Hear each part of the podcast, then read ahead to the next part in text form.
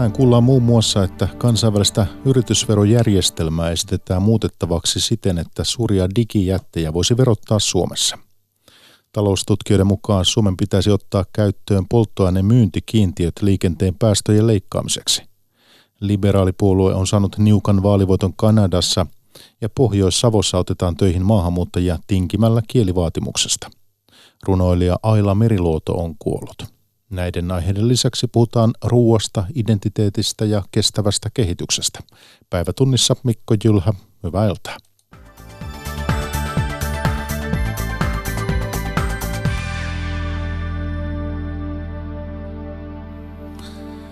Kansainvälinen yritysverojärjestelmä halutaan muuttaa perusteellisesti ja nopeasti, jotta yhä suurempien digijättien verottaminen olisi mahdollista. Verouudistus toisi Suomelle uusia kansainvälisiä veronmaksajia. Esimerkiksi Facebookista tulisi veromaksaja Suomeen, mutta samalla menetettäisiin muun muassa Supercellin maksamat monta kertaa suuremmat verotulot. Antti Parviala. Facebookilla on Suomessa yli kaksi miljoonaa käyttäjää ja kymmenien miljoonien mainosmyynti. Mutta veroja yhtiö maksaa Suomeen nolla euroa. Syynä on se, että yhtiöllä ei ole täällä toimipaikkaa tai tytäryhtiöitä. Digimaailmassa firmojen on helpompi siirtää voitot sinne, missä verot eivät rasita. Teollisuusmaiden järjestö OECD ehdottaa täysremonttia niin, että verot maksettaisiin sinne, missä asiakkaat ovat tai tuotteet kulutetaan. Etlan tutkimusjohtaja Niku Määttänen pitää ajatusta järkevänä. Yritysten on tietysti vaikeampi siirtää niitä asiakkaita tai kuluttajia maasta toiseen. Eli, eli tätä kautta tämä, tämä uusi malli niin kuin vähentää mahdollisuuksia – monikansallisten yritysten verosuunnittelu ja ehkä myös pienentää sellaista liiallista verokilpailua maiden välillä. Facebookin kaikista käyttäjistä pari promillea on Suomessa. Uudessa mallissa tuon osuuden perusteella yhtiön voittoa verotettaisiin Suomeen. Tuotto olisi ehkä 9 miljoonan euron luokkaa. Veroremontissa moni yksityiskohta on päättämättä, mutta selvää on, että Suomi ei olisi vain voittaja – Esimerkiksi peliyhtiö Supercellin veroista suuri osa päätyisi ympäri maailmaa, sanoo yhtiön talouspäällikkö Heikki Puomila. Noin 80 miljoonaa lähtisi pois Suomen verran tästä tulosta. Supercell on yksi suurimpia yritysveron maksajia Suomessa. Sen jättämää aukkoa ei paikattaisi ihan helposti. Tarvisi noin kymmenen isoa digijättiä, jolla on ö, asiakkaita Suomessa, niin sitten ehkä meidän maksama veropotti korvaantuisi. OECD arvioi, että uudistuksessa Suomi saattaa olla jopa voittaja. Mutta edellisen esimerkin mukaan Supercellin verotulojen korvaamiseksi Suomeen tarvittaisiin yhdeksän Facebookin veroosuus. Suomeen esitetään järeää uudistusta liikenteen päästöjen leikkaamiseksi. Aalto-yliopiston taloustutkijat ehdottavat, että fossiilisen bensan ja dieselin myyntiä pitäisi alkaa rajoittaa vuotuisten päästökiintiöiden avulla. Tutkijaryhmän mukaan vuosittain pienenevät päästökiintiöt olisivat selvästi halvin ja tehokkain tapa saavuttaa liikenteen tiukat ilmastotavoitteet. Antti Koistinen jatkaa. Hallitus aikoo puolittaa liikenteen päästöt kymmenessä vuodessa. Tavoite on kova ja keinot vasta arvailujen varassa. Nyt Aalto-yliopiston taloustutkijat ehdottavat raportissaan, että päästöihin olisi tehokkainta puuttua panemalla fossiilisen bensan ja dieselin myynti kortille – taloustieteen professori Matti Liski. No, käytännössä toimisi niin, että valtio määrää päästölupien määrän ja äh, jokainen, joka haluaa myydä polttoaineita, niin pitää omistaa päästöoikeus ja hankkia valtion järjestämissä huutokaupoissa näitä lupia. Polttoaineen myyntilupien määrä vähenisi niin, että liikenteen päästöt puolittuisivat varmasti 2030 mennessä.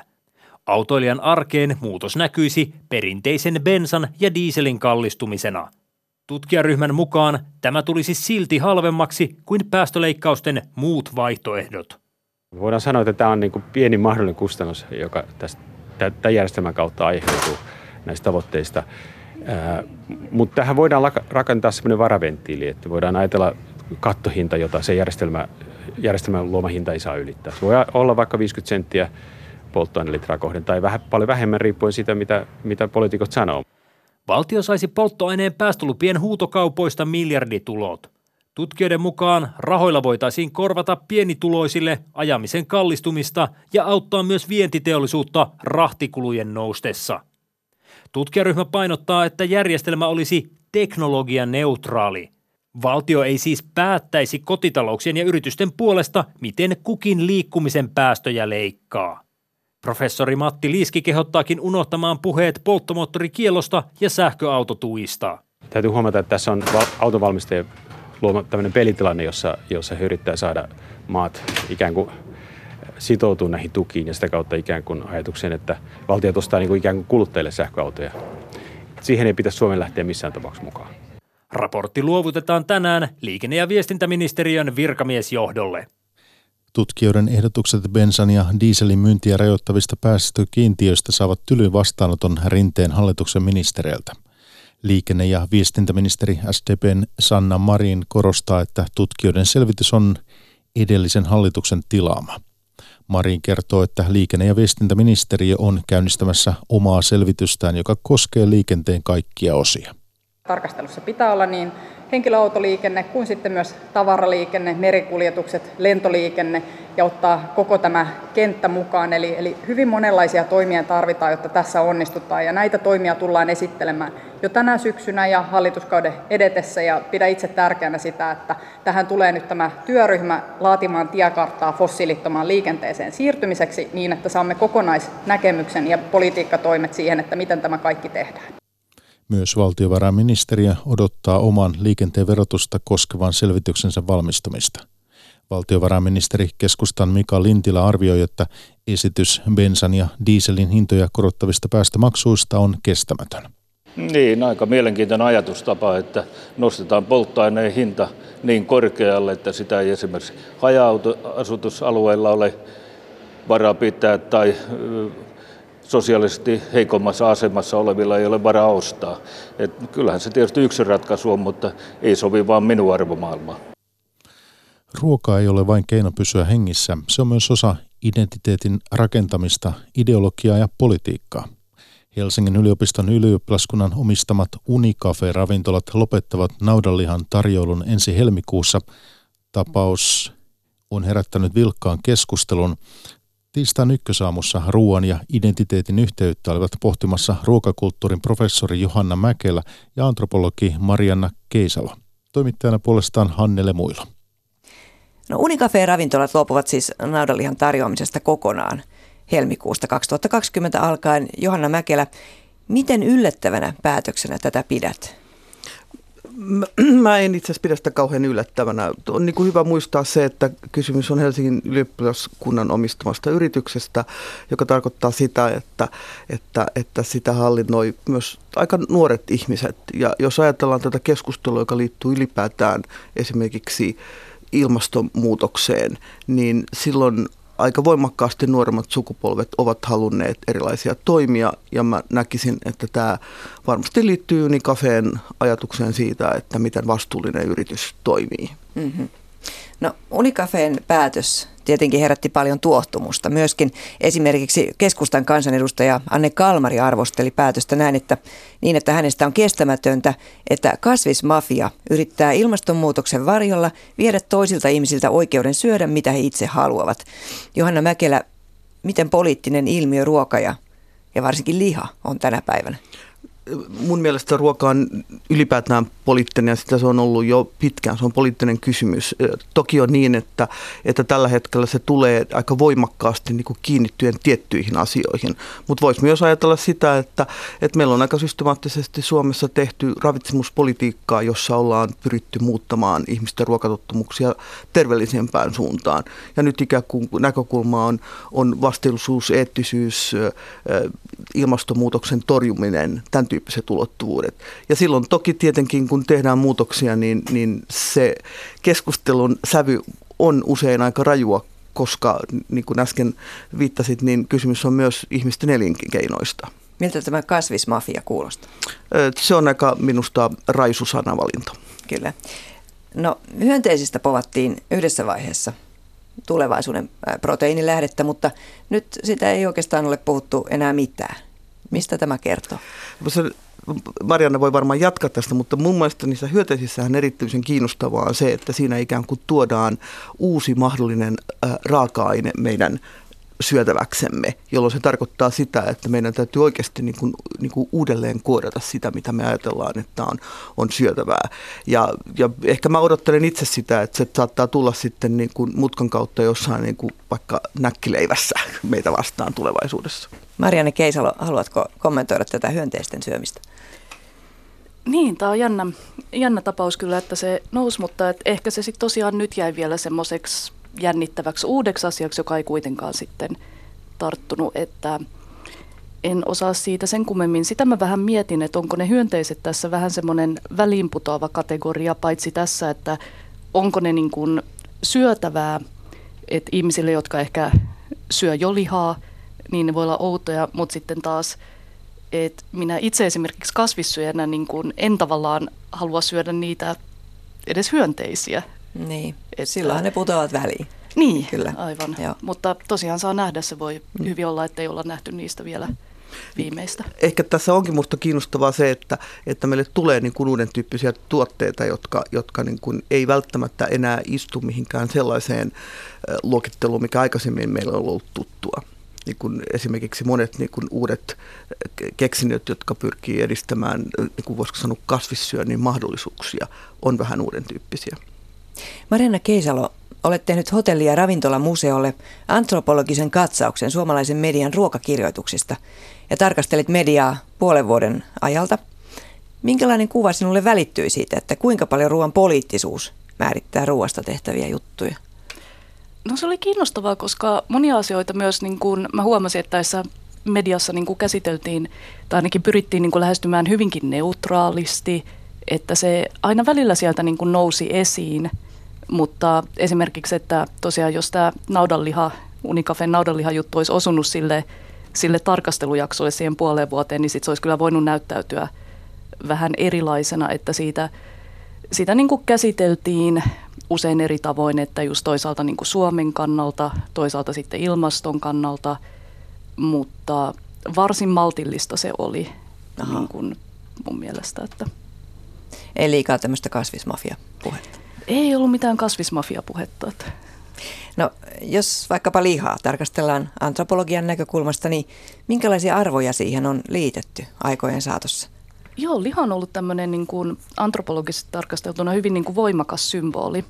Ja se on monissakin niin kuin yhteisöissä ja äh, toki hyvin paljon tässä meidänkin, niin liitetty vahvasti sekä miehisyyteen että valtaan. Mm-hmm. Ja vähän tämmöistä, että – vallassa olevat syövät lihaa ja hyvin tämmöinen niin kuin miehinen, toisaalta ihan tämmöisten niin kuin metsästämisen ja semmoisen kautta, mutta sitten myös silleen, että, että se on arvokas ruoka, se liittyy valtaan ja siksi se on tämmöistä miehistä. No, Johanna Mäkelä, viime vuosina on puhuttu paitsi kasvissyönnistä, niin, niin on ollut esimerkiksi tämä vähähiilihydraattinen ruokavalio esillä, karppaus ja tällaiset tämmöisiä erilaisia ruokavalioita on valtava määrä. Mistä tämä kertoo? Mun mielestä kertoo tosi voimakkaasti siitä, että jos me katsotaan asioita niin kuin Suomen näkökulmasta tai länsimäinen näkökulmasta, niin meillä korostuu se mahdollisuus, että me ylipäätään pystytään tekemään valintoja, jotka ei automaattisesti ole mahdollisia koko maapallolla.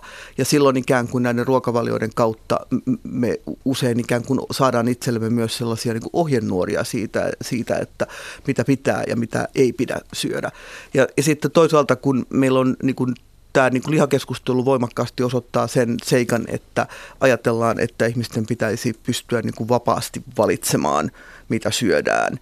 Ja, ja, ja ikään kuin koetaan, että sen niin kuin valinnanvapauden rajoittaminen on niin kuin kohtuutonta, sanotaanko näin tietyissä keskusteluissa, niin sitten samaan aikaan on minusta kiinnostavaa, että ihmiset valitsevat niin sanotusti vapaaehtoisesti erilaisia ruokavalioita, joiden itse asiassa punainen lanka usein on se, mitä ei syödä. Aivan. No Mariana Keisalo, millä tavoin tässä mediakatsauksessa, jonka teit, niin miten siinä näkyy se, että, että ruoka on sidoksissa identiteettiin? Joo, no siinä vahvasti nousi esiin todellakin tämmöiset erilaiset ruokavaliot ja myös, että kun, ja tälle mun tarkastelujaksolle, että siinä oli esimerkiksi joulu, niin oli hyvin paljon tämmöistä esimerkiksi reseptejä, että miten voi syödä tavallaan perinteisiä jouluruokia, mutta sopien kunkin niin kuin omaan, että just vaikka kasvis- tai vegaaniset jouluruuat tai tämmöiset. Ja tosiaan niin kuin tässä niin kuin valinnan, että se mikä ehkä antropologista on kuitenkin myös kiinnostavaa, on, että se nähdään enemmän ehkä semmoisena, että pitää saada ilmaista sitä niin kuin omaa identiteettiä ja omaa tämmöisiä, niin kuin käyttää niitä valintoja, niin mä mietin, että onko tässä, kun huolestutaan niin paljon siitä, että otetaanko se valinta pois, että nähdäänkö se sitten tämmöisenä, että paitsi että siinä on ehkä tämmöinen rajoittaminen ja jonkun nähdään, että jonkun kielletään, mutta että mietin, että nähdäänkö siitä yritykseen niin kuin muokata ihmisiä tiettyyn suuntaan. Mm-hmm. Että kun se vahvasti, just tässä mediassa oli ehkä enemmän sen identiteetin ilmaisua, mutta vähemmän puhuttiin siitä, että miten sitä voi niin kuin rakentaa ja muokata ja että miten nämä niin kuin vaikuttaa Aha. sitten mihinkin nämä valinnat. Niin. niin. No muuttuuko identiteetti, jos ruokavalio muuttuu? Ainakin näyttää siltä, että se on jonkunlainen huoli siellä taustalla, että näin voisi käydä. Kyllä. Ja, ja musta on itse asiassa kiinnostavaa tämä niin jännite siitä, että toisaalta ikään kuin me ajatellaan, että ihmisten yksittäiset kulutusvalinnat muutenkin kuin ruoasta, mutta erityisesti ruoan suhteen on sellaisia, että niillä osoitetaan omaa vastuullisuutta suhteensa maailmaan. Ja nyt sitten ikään kuin kun tehdään tällaisia niin kuin yrityksen valintoja, niin, niin sitten se jotenkin näyttäytyy erilaisena. Että, että musta on niin kuin kiinnostava se jännitä, että halutaanko me, että yksilöt toimivat, halutaanko me, että yhteisöt toimivat, halutaanko me, että yritykset toimivat, halutaanko me, että valtio toimii. Että tässä on hyvin erilaisia tasoja. Mm-hmm ruokahan on osa kansallista identiteettiä myöskin, niin, niin kuinka valmiita me ollaan sitten puolustamaan identiteettiämme, vaikka tämän, jos vastakkain on, on tämä ja sitten ilmastonmuutos?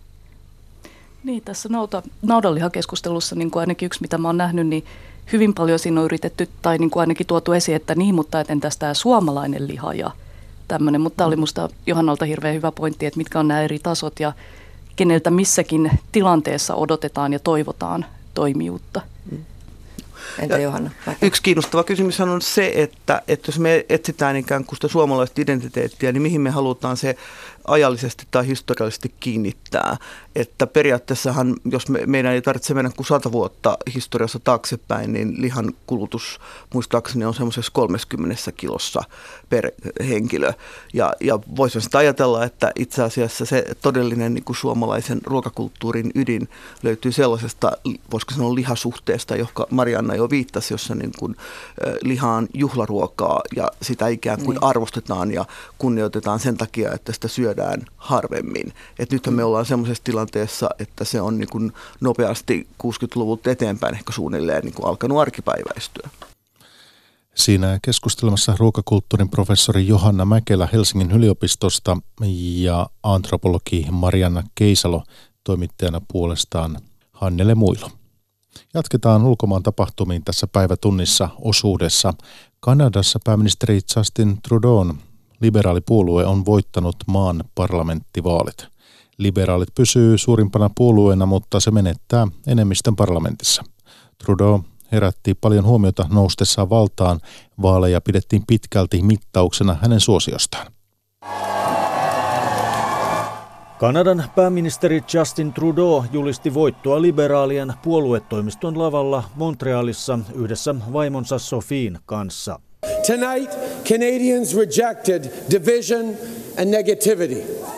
Trudeau sanoi tuloksen osoittavan, että kanadalaiset eivät valinneet jakautumista ja negatiivisuutta, vaan leikkausten sijaan edistyksen ja vahvat toimet ilmaston puolesta. Todellisuudessa vaalitulos oli Trudeaulle vain torjuntavoitto ja edessä on vähemmistöhallituksen muodostaminen. Pääministeriksi noustessaan monien mielestä näyttävä Trudeau oli jonkin aikaa lähes maailmanlaajuinen ilmiö. Hän puhui muutoksesta ja tasa-arvosta. Vaalikauden aikana kultapojan loisto on kuitenkin hiipunut. Suosiota ovat koetelleet useammat skandaalit, viimeisimpänä julkisuuteen tulleet nuoruuden kuvat, joissa hän oli maalannut kasvonsa mustaksi naamiaisia varten. Talous ei ole Kanadassa kehittynyt toivotulla tavalla ja ympäristöväki on pettynyt siihen, että pääministeri kannattaa suuren öljyputken rakentamista. When Justin Trudeau looked unstoppable. When all the pundits and experts said it was the beginning of a... Konservatiivien johtaja Andrew Scheer myönsi tappionsa, mutta sanoi, ettei Trudeau vaikuta enää mitenkään pysäyttämättömältä, kuten vielä neljä vuotta sitten. And Mr. Trudeau, when your government falls, conservatives will be ready and we will win. Scheer sanoi konservatiivien olevan valmiina siinä vaiheessa, jos Trudeau'n hallitus kaatuu. Toimittaja oli Teemu Juhola. Japanissa on juhlittu vallanvaihtoa. 59-vuotias prinssi Naruhito on kruunattu uudeksi keisariksi juhlallisessa seremoniassa Tokiossa. Paikalla oli pari tuhatta vierasta. Suomea edusti tasavallan presidentti Sauli Niinistä. Kolme vuosikymmentä hallinnut keisari Akihito luopui vallasta keväällä korkean ikänsä ja heikkenevän terveytensä vuoksi. Suurimmat uuteen keisariin kohdistuvat odotukset liittyvät Japanin rooliin globaalissa maailmassa, näin kertoo Japanin tutkija Miika Pölkki Helsingin yliopistosta. Mm, vuodesta 1989 hallinnut keisari Akihito teki poikkeuksellisen asian, eli hän luopui vallasta poikansa Naruhiton hyväksi. Ja, niin tota, minkä kokoisiin saappaisiin tämä uusi keisari on nyt astunut? Hyvin suuriin ja hänen isänsä on ollut poikkeuksellisen taitava roolissaan, koska tämä, hänen isänsä toisen maailmansodan jälkeenkin vielä 29-vuotiaasti hallinnut keisari oli se kiisteltu hahmo. Mutta sen jälkeen nykyisen keisarin isä loi aivan uudenlaisen keisariuden toimillaan. Hän vieraili maanjäristyskohteissa, tuhokohteissa, sairaaloissa, kävi kärsivien syrjittyjen ihmisten luona. Ei ollut etäinen hahmo. Ei, hän ei ollut etäinen hahmo. Hän tota, oli polvistui samalle tatamille, jutteli teetä juoden kansan kanssa ja kiersi kaikki mahdolliset paikat, mitä maassa on, läänejä ja muita. Ja oikeastaan hän kiinnitti huomiota asioihin, josta, jotka jopa hallitus oli unohtanut. Eli tavallaan, vaikka hän ei perustuslain mukaisesti saa toiminnallaan osoittaa poliittisia tarkoitusperiä, niin käytännössä se, että keisari on olemassa, on jo äärimmäisen poliittista. Ja kun hän menee tiettyyn paikkaan, se paikka muuttuu sellaiseksi, että ei voi ohittaa. Miten, miten jos ajatellaan keisarin valtaa, miten se on muuttunut tässä vuosisatojen saatossa? Öö, nyt juuri ikään kuin eläköitynyt keisari teki keisarivallasta öö, vaikutusvallan öö, niin pitkälle kuin se ikinä voidaan tehdä. Eli tavallaan öö, se symbolisuus, joka on perustuslaissa mainittu, niin se on tietenkin vaikutusvaltaa. Ja se, että mihin keisari osallistuu, mihin ei, hän ei kaikkia pysty itse päättämään, koska palatsiministeri on hyvin tärkeässä roolissa, mutta hän voi suosia tiettyjä aiheita. Ja tietenkin voi jättää joitakin suosimatta. Ja tavallaan sillä kautta luodaan se vaikutusvalta. Eli eh, oleellista oli ehkä edellisessä keisarissa ja nykyisessäkin se, että se keisarius jatkuu, ei se henkilö. Vaikka mm. tietenkin me tykätään puhua henkilöistä ja kohdentaa se huomio siihen, mutta oikeastaan se keisarisysteemin jatkuvuuden takaaminen on A ja O. Ja, ja se on tämä, se vaikutusvalta. Niin, ja eikö tämä keisari-instituutio Japanissa ihan, ihan aina ollut vähän sellainen, että, että keisarilla ei itsellään ole niin valtavan paljon valtaa? Siis kun puhutaan ihan, ihan niin kuin kolme, neljäsataa vuotta kyllä. sitten. Ja oikeastaan, siis jos niin. alusta asti ajatellaan, niin. mistä keisarisysteemi on ö, luotu, siis Kiinan mallin mukaisesti, e, tietynlainen virkamieskoneisto ja sillä valtio, jota koneista pyörittää, niin keisari on on yksittäisiä keisareja, jotka ovat hyvin voimakkaita ja valta, e, valtaa käyttäneitä. Sitten on taas sellaisia, jotka ovat e, lähinnä soitelleet musiikkia ja keskittyneet muihin tota, taiteellisiin pyrintöihin. Mm. Millaisia odotuksia nyt on asetettu uudelle keisari Naruhitolle? Kansainvälistyminen tai Japanin rooli globaalissa maailmassa on varmaan se, mitä hänen isänsä ei samalla tavalla painostanut. Hän on kotimaassa ja lähialueilla ikään kuin sodan haavoja käynyt parantamassa, mutta todennäköisesti nyt uuden ajan tota, brittiyliopistossa koulutetuille. Myös keisarinna on käynyt sekä britti- että yhdysvaltaisyliopistoja, osaavat monia kieliä, ovat kansainvälisiä ihmisiä ja e, fiksuja e, ja tota, taitavia ihmisten kanssa. Niin heiltä oletetaan sitä, että e, Japani saisi suuremman roolin maailmassa ja uudessa, oikeastaan uudessa maailmanjärjestyksessä, joka on muotoutumassa. Sanoi Japanin tutkija Miika Pölkki Helsingin yliopistosta. Häntä jututti Niklas Vankke.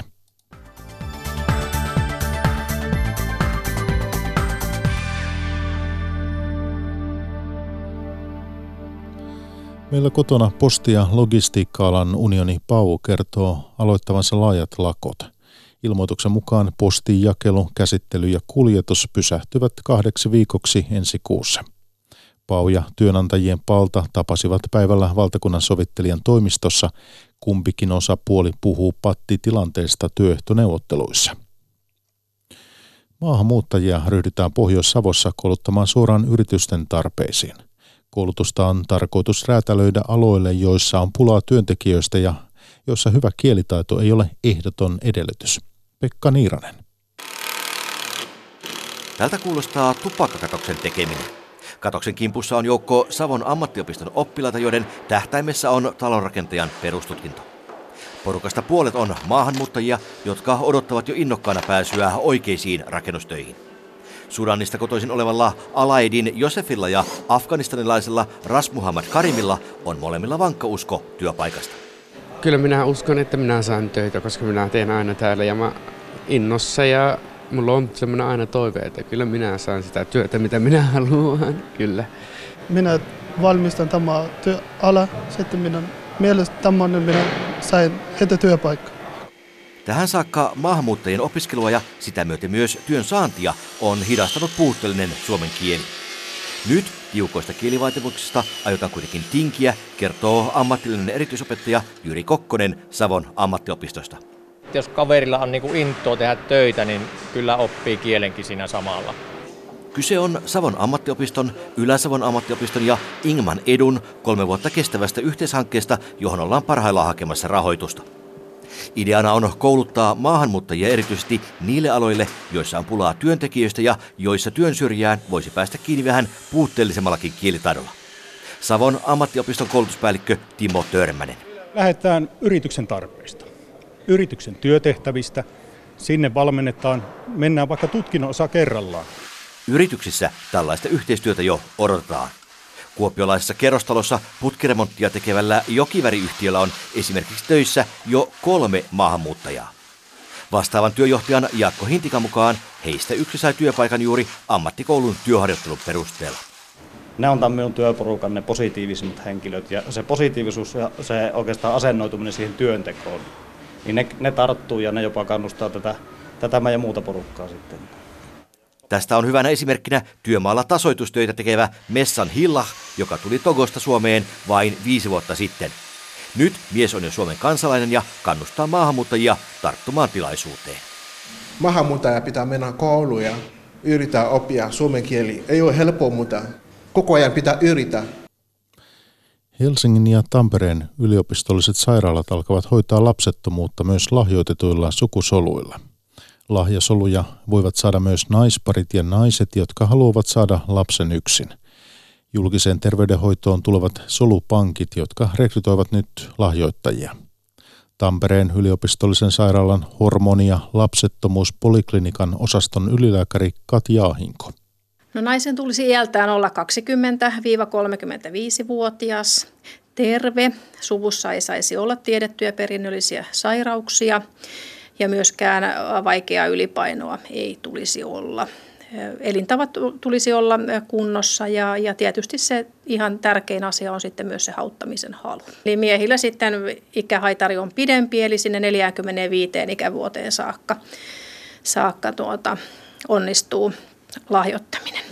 Sukusolujaan lahjoittavaa pohdituttaa tietysti itse prosessi, mutta toki myös suuremmat kysymykset. Katja Ahinko mitä luovuttaja ehkä miettii on sitten se, että jos hoidoista syntyy lapsi, niin mitä sitten, kun hän 18-vuotiaana seisoo oven takana, niin mitäs minä sitten sanon. Ja, ja varmasti tämmöisiä asioita pyörii mielessä ihan samoin kuin näillä lahjasolujen saajilla. Ja tämän vuoksi sitten on järjestetty tämä lahjasukusoluneuvonta, jossa, jossa kaikki luovuttajat myös käyvät. Ja siellä pohditaan näitä tämmöisiä psykologisia ja eettisiä ja oikeudellisia asioita vielä lisäksi, että tukea saa tällaiselle pohdiskelulle myös sitten sieltä. Kuinka suuri asia tämä on, että julkisella puolella lahjasolupankkia ruvetaan keräämään? Kyllä se on meidän potilaille iso asia. Se on iso asia lasta toivoville, jotka ei omilla soluillaan voi raskaaksi tulla. Se on iso asia naispareille, se on iso asia yksin lasta toivoville ja se on iso asia sillä tavalla, että nyt tasa-arvo kuitenkin toteutuu. Toimittaja oli Katri Tapola. Runoilija, kirjailija, suomentaja Aila Meriluoto on kuollut. Hän oli 95-vuotias. Pitkän uran tehnyt Meriluoto ehti olla sekä ylistetty että väheksytty runoilija. Nyt vaiti, pääsi paina mun povelleni vain. Oi olen ollut aina, jo ammoin hahmon sain. Aila Meriluoto sai lentävän lähdön kirjailijan uralleen heti viime sotien jälkeen. Tässä hän lausuu filmille runoaan Sydänkesä hieman yli 20-vuotiaana. Tapaus hänestä oli tullut esikoiskokoelmalla lasimaalaus, jota pidettiin sodan kokeneen nuoren sukupolven äänenä. Meriluodon yksityiselämästä tunnetaan ehkä parhaiten avioliitto työläisrunoilija Lauri Viidan kanssa. Repivästä liitosta kertoi Heikki Kujanpään elokuva Putoavia enkeleitä. Sen pohjana oli Meriluodon viidasta kirjoittama elämäkerta. Se oli tilaustyö vielä. Ja, ja mä en muistanut mitään siitä. Siis se oli joku tämmöinen reaktio. Mä olin torjunut niin voimakkaasti sen avioliiton. Meriluodon ura oli ylä- ja alamäkeä. Runoilija V.A. Koskenniemen suojattina modernistit käänsivät hänelle 50-luvulla selkänsä. 70-luvulla Meriluodon erottisia tekstejä kavahdettiin, koska kokijana oli nainen.